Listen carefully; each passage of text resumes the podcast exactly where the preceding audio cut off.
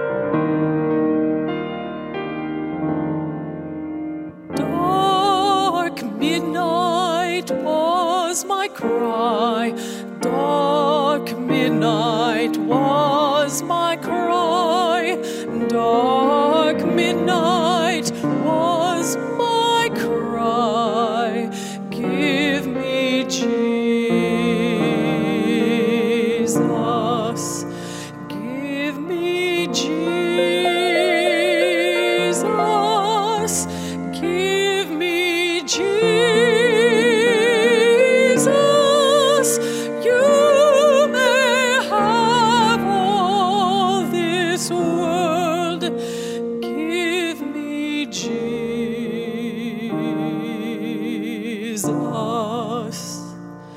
Give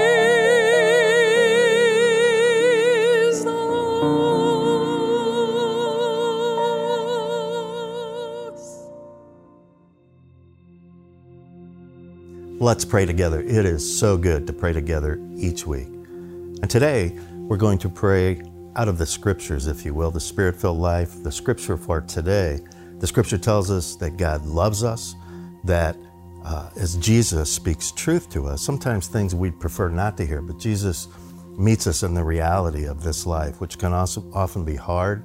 Jesus speaks there'll be times of trouble and there'll be times of grief, but Christ promises us not to leave us there that we will receive joy. And for me, uh, not immediately, but as we wait on God and we're faithful and we lean in, uh, God is faithful. And so today I just invite us to simply ask God, tell God what's on our hearts, ask God for what we need uh, in Jesus' name, and uh, just really claim the promises that God will give us joy through everything and never abandon us. Let's pray.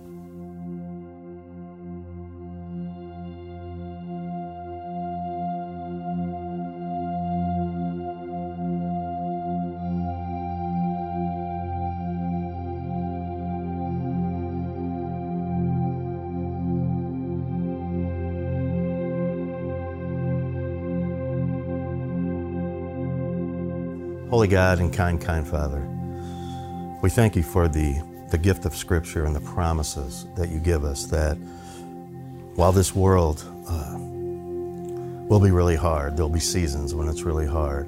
You remind us, Lord, that you have overcome the world and that you will see us through and you will turn our troubles and grief, you will turn those into joy. And so we just confess that's hard for us, uh, for the delayed uh, gratification, if you will, Lord, that it's hard for us to wait on you and to, uh, to go through these seasons. But again, we, we claim your faithful promises.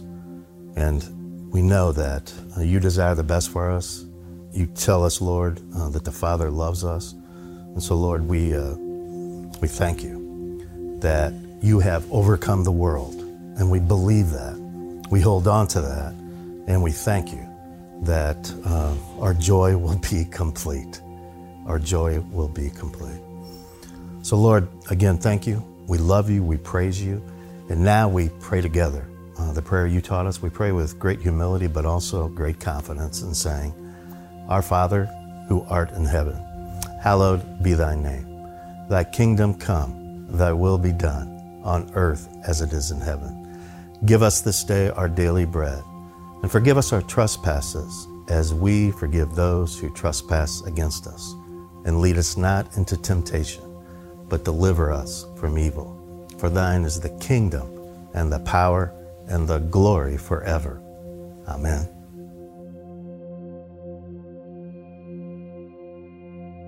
As we come to this time of offering, we are so grateful for your generosity as you and I, we respond to God's grace, God's care, love, and providing. And your generosity really impacts uh, the community, individual lives, but the community at large in so many ways. Your faithful uh, trusting of God with your good gifts, God magnifies those and again is transforming lives. For example, you so, so responded to the March food drive. Wow, we had over 325 bags of food come in, but also many, many uh, faithful gifts, monetary gifts, generosity that makes the food pantry again just uh, flourish here in our community and really give, in addition to sustenance and food, really give love, hope, and care. Again, thanks so much. And we can all continue to give each week by going to schweitzer.church slash give. Thanks so much uh, for doing that. And now we are really looking forward to, really looking forward to week five of the Spirit filled life. Let's watch.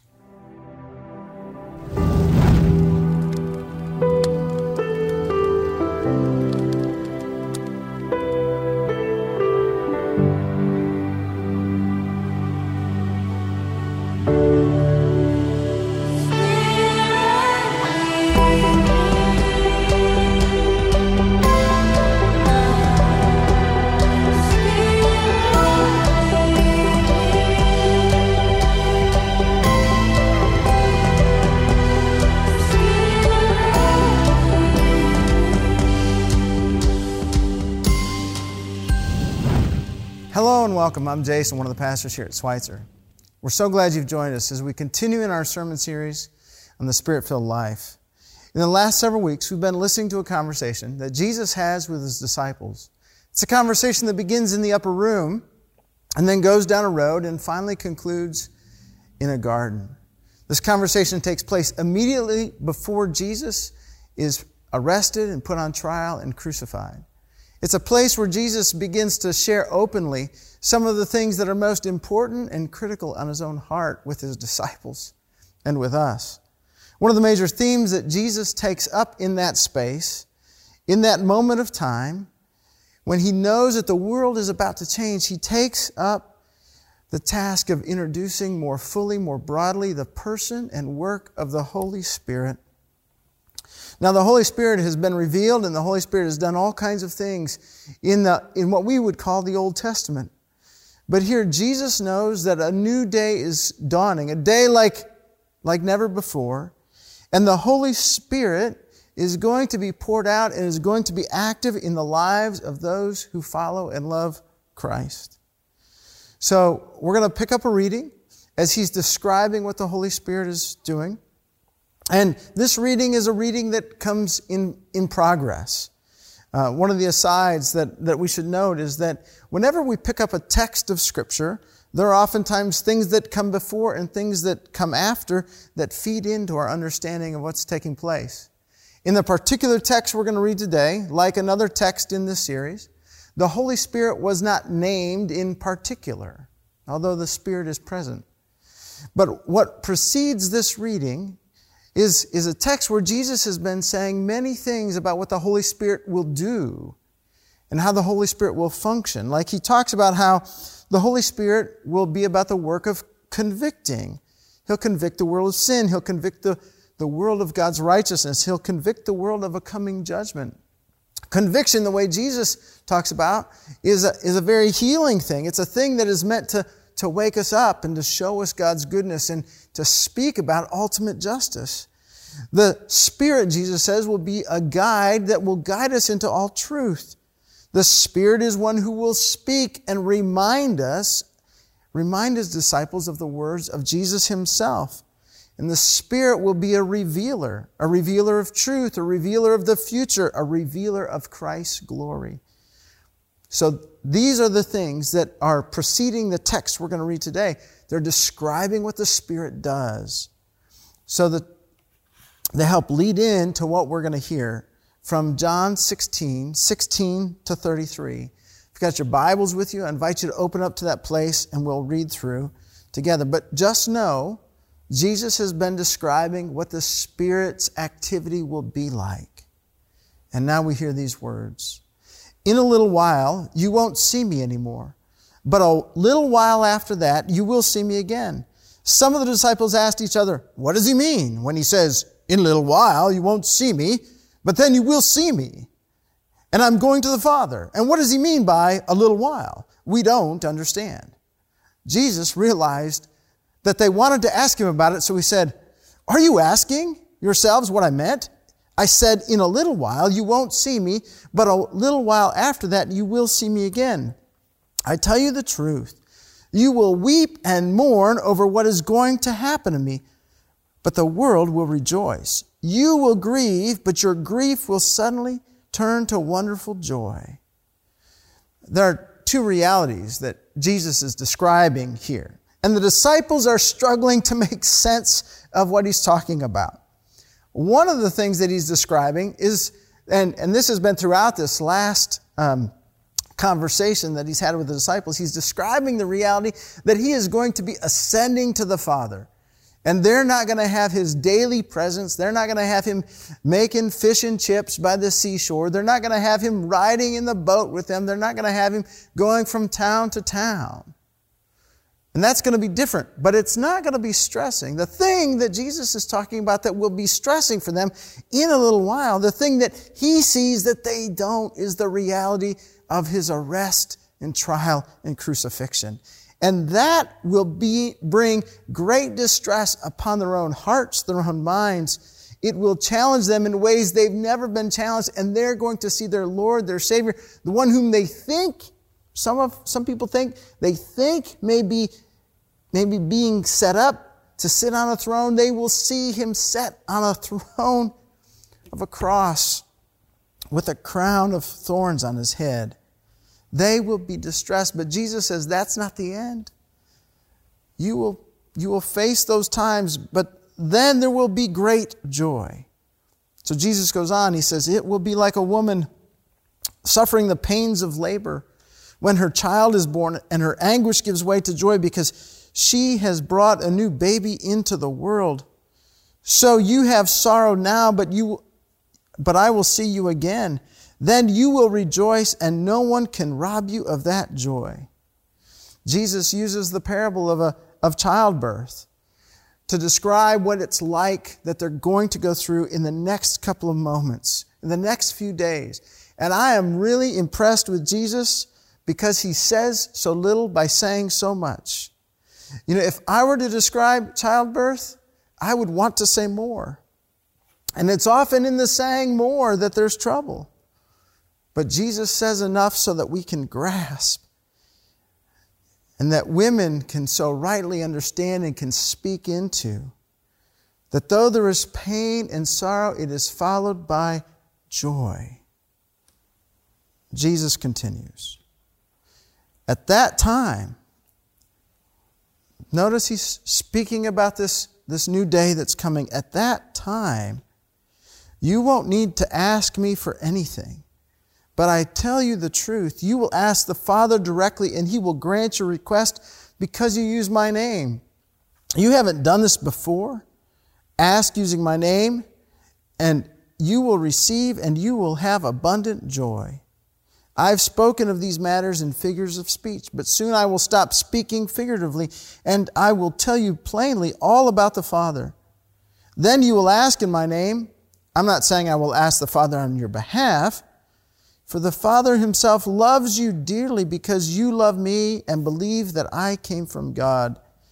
Yes, I came from the Father into the world, and now I will leave the world and return to the Father. Then his disciples said, At last, you are speaking plainly and not figuratively. Now we understand that you know everything, and there's no need to question you. From this, we believe that you came from God. Jesus asked, do you finally believe? I think in that moment, I don't know if I'm reading it right, but there might be a little sarcasm going both ways. But Jesus finally closes out with this thought The time is coming, indeed, it is here now, when you will be scattered, each one going his own way, leaving me alone. Yet I'm not alone, because the Father is with me. I have told you all this so that you may have peace in me. Here on earth, you will have many trials and sorrows. But take heart. Take heart, friends, because I have overcome the world. Throughout this walk, throughout this night that Jesus is spending with his disciples, throughout this conversation, he keeps speaking about a new time and a new day. What is that time? What is that day? What is he looking for? It's the outpouring, it's the experience of the Holy Spirit. It's the experience of, of the triune God finding a place to live within inside of our lives. And when the triune God comes to live within inside of us, when the triune God, through the power of the Spirit, the presence of the Spirit, takes up residence within us, there is a joy there is a joy that is undescribable almost. Except Jesus tries to hint at it through a couple of the parables. There is a joy that comes that isn't just a transitory joy, but it's a joy that comes that is deep and profound because the source of joy, God Himself, is abiding with us, living within us, animating our very beings the Holy Spirit. This one who is to be sent, as Jesus said, from the Father and the Son, ushers us into new days and a new reality of joy. St. Basil the Great, who wrote in the mid 300s in a book on the Holy Spirit, said, said this He said, Everything that partakes of the grace of God is filled with joy. That isn't to say, he went on to say that that everything will automatically have joy. He says, no, as it has capacity, as everything has capacity, as it begins to open up, the Holy Spirit wants to bring joy, deep, profound, incredible joy. Now, Jesus, through this text, will point to a couple of places where the Spirit's presence brings joy that is touchable and tangible and that speaks to us on an everyday basis. One of the places that Jesus speaks about is that the Spirit will bring to us joy when we face some of the most difficult moments of life, when we stand face to face with sorrow and death, trials and tribulations. The joy that is about to be released is the joy of the resurrection. Because in this whole conversation that Jesus is having, He's describing the reality of his death. And yet, even though he knows the disciples will have an overwhelming sense of grief, he knows that Easter's coming. And then when Easter happens, they will not only be flabbergasted, but it will be like the capstone of a number of things they've been seeing and experiencing as they've walked with him. They've seen healings along the way, where Jesus would reach out and touch people, or people would, would ask for his healing power, and Jesus would be present to them. And then they watched as Jesus stood at the tomb of Lazarus and he called Lazarus forth. All of these things have been pointing to something that has been beyond their own hope or imagination. That is, that suffering and death, despair could actually be defeated. And that life could raise up in a way that we could barely hope for. But yet, that's what he, that's what happened. And so this resurrection hope, this joy that comes from the resurrection gives courage to people who've no longer had courage. It gives strength to people when they face some of the most difficult moments in time. Think about the story that comes from the book of Acts of Paul and Silas. They're two people who've been embraced by Christ and they, they commit their lives to going on mission for Christ. And so they, they, they go to the city of Philippi and they begin to proclaim who Jesus is. And they give freedom to a woman who's been bound up not only uh, by, by some people in her life, but she's been bound up in her own heart and spirit. And she's found freedom in Christ. And because of that freedom, Paul and Silas are arrested and they're beaten and they're put in, in prison. That doesn't sound like a whole lot of fun. But yet, joy and the power of the Spirit, the presence of the Spirit is residing within them. And so Luke tells us that as they're sitting within prison, what do they do? They begin to pray. They begin to sing, and they sing, they sing into the midnight hours of the day until an angel comes and there's an earthquake and the, the doors are, are disjointed from, from the prison cell. Joy brings a profound capacity to look into the face of sorrow and death and to say, wait a minute, there's a different story. There's a story of resurrection. And there may be moments, and friends, we all have these moments when sorrow and death greets us. We can never escape those moments. But there is something that can be resonant within, deep in the places of our life where there is a joy, a thankfulness, and a hope for a future where death and sorrow and sin are swallowed up. Recently, I had a, I was in a conversation with a friend whose name is Matt. Matt's a philosopher. He teaches at university. And we were talking about all kinds of things in life. And then he just said, You know, I'm really perplexed. And the thing that I, I struggle with the most from the everydayness of life is I'm struggled with, with death. I'm troubled with death. I would love to see more resurrection. He said, even to this point, which I, made me scratch my head, and I'm still scratching my head a little bit about it. He said, I'm, I'm even troubled by the act of like how brushing your teeth can kill microbes. And I looked at him with a quizzical look. Like, microbes? You're concerned about the death of microbes? No, he's really just concerned about like if Lord's the Lord of life, shouldn't he be concerned with all of life? I looked at him and I said, Matt, I don't know how it all works out at the end. But the Lord who gives life and the Lord who gives resurrection is the one who gives joy. So I think somehow in the mystery of God, God is going to He's going to bring us a new day. And Christ has promised us a new day when all is put right and life and joy surges through everything.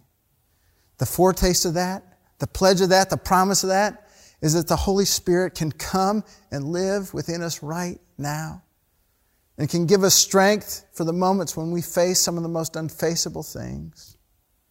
Jesus also talks about how the Holy Spirit gives us joy in some other places of life, like the Holy Spirit comes and gives us the capacity to pray for, for some time within this text, he's talking about like, you know, you wonder how it is that you should approach the Father. And some people would almost say, you know, like, I don't know if I can approach God. God is holy and God is other and I can't do this. But Jesus says, he recasts the entire picture of God as God is a Father who loves you dearly because you love me and, and you believe in me. God loves you dearly. And so it totally changes how we can pray. And the, the Spirit comes to us. Part of the, what the Spirit does is it comes and it reshapes our, our hearts. So that if we're going to pray, we're going to like, we're going to enter in, we're going to talk to God like, like little kids. You got little kids that ever crawl up on your lap and they whisper in your ear and they say things like that? I think one of, one of the aspects of the Holy Spirit is to help us have that joy and that wonder to get up there on the lap of God and to speak with God as our Father who loves us profoundly and dearly. And then Jesus talks about how sometimes, and right now he's facing it in this text. In this text, Jesus is talking about how in the next few moments you're gonna, you're gonna scatter, you're gonna go to the winds of the earth, you're gonna look for protection. And I, on the one hand, am gonna look like and feel like I'm alone, and yet by the very presence of the Holy Spirit in my life, I'm not alone because the, the presence of God is with me. There are two incredible texts that just take my attention. and you may underline this or highlight this, whatever you do within your own page of Scripture, but two incredible things that just seem to jump out of this. The Father Himself loves you dearly. Verse 27. And then verse 33, Jesus says, I've told you all this so that you may have peace in me. The reality is, friends, here on earth, You're going to have trials and sorrows, many. But take heart. And how do we take heart? How do we take heart and have the courage to see Jesus' power overcoming the world? We take heart when the Holy Spirit comes and resides within us. How do we do this? How do we let the Spirit reside within us? How do we let the Spirit and that joy that, the, that Jesus is talking about surge within us to, to give us courage and hope, to let the joyfulness of God really be shed abroad in everything, not only just our hearts, but in our day to day? How do we do it? Well, St. Basil again said this The Spirit comes to us when we withdraw ourselves from evil passions which have crept into our souls through its friendship with the flesh.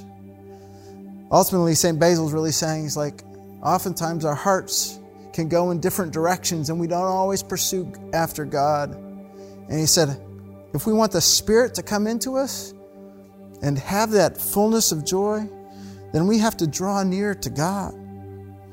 He describes us as needing to seek out God in all things in life.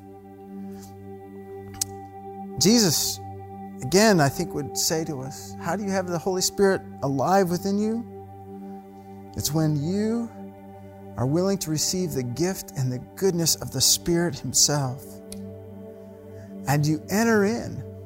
You enter into the goodness of God like a little child, and you say, Lord, here's where I'm at today. You crawl up onto onto the Lord's lap and you say, Here's where I'm at. And the Father and the Son look at us and say, Receive the Holy Spirit. Receive the Holy Spirit. For when you do, you start to live into the very fullness of the life of God. You live into the very fullness of the life of God. And the love of God meets you. When the love of God meets you, there is joy a joy that can't be conquered, a joy that can't be taken away, a joy that you feast on, you feed on, you drink on, a joy that is with you day in and day out, and that takes you through everything. Friends, today, I want to encourage you to take a good look at your life and if joy isn't just a transitory thing, but joy is something that is deep and profound within you, if it is, give God thanks for His work in your life. And if you just have a transitory kind of joy, if you don't have something that's there all the time, I want to invite you today to hear the goodness of Jesus. There is a new day, and the day is now. The day is now. Take a moment and ask Christ to come in to your heart. Maybe you've done that, but ask Him to pour out the Holy Spirit and to make you a vessel where He can write His story in your life. Just say, Come in. Lord Christ, come in. Holy Spirit, be poured out. Be poured out. Amen. Thanks, everybody, for being here today, for worshiping together. It is so meaningful, and we really appreciate you. A special thanks to Stephanie for keeping us connected. Uh, we appreciate, appreciate her.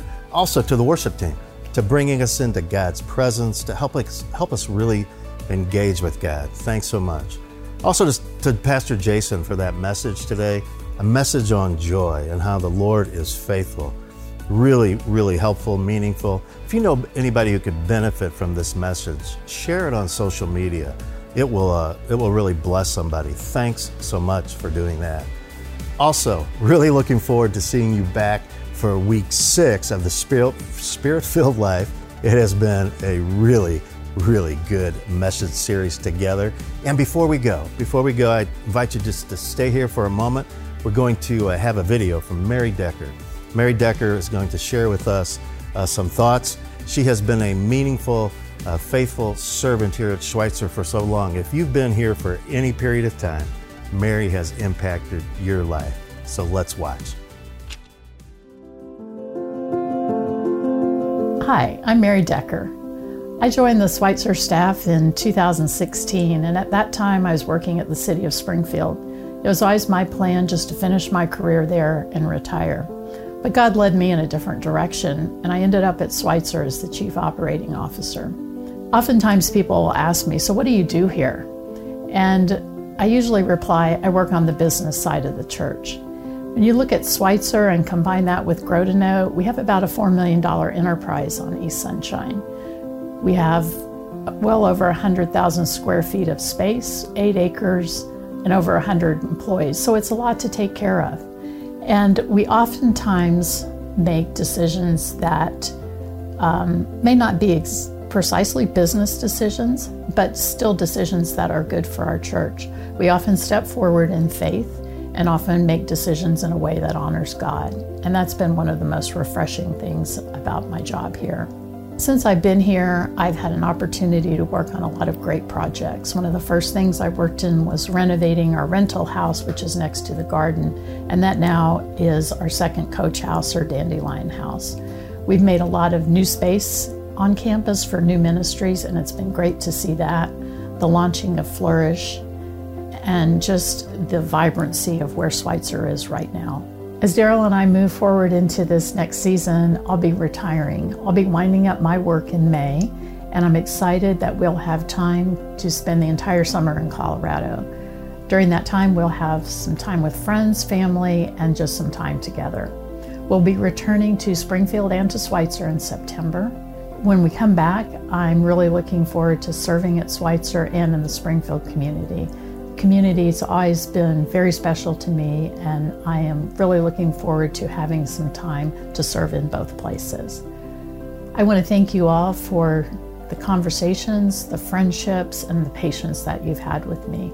My time at Schweitzer has been one of the most transformational times of my life and will be something that I treasure forever.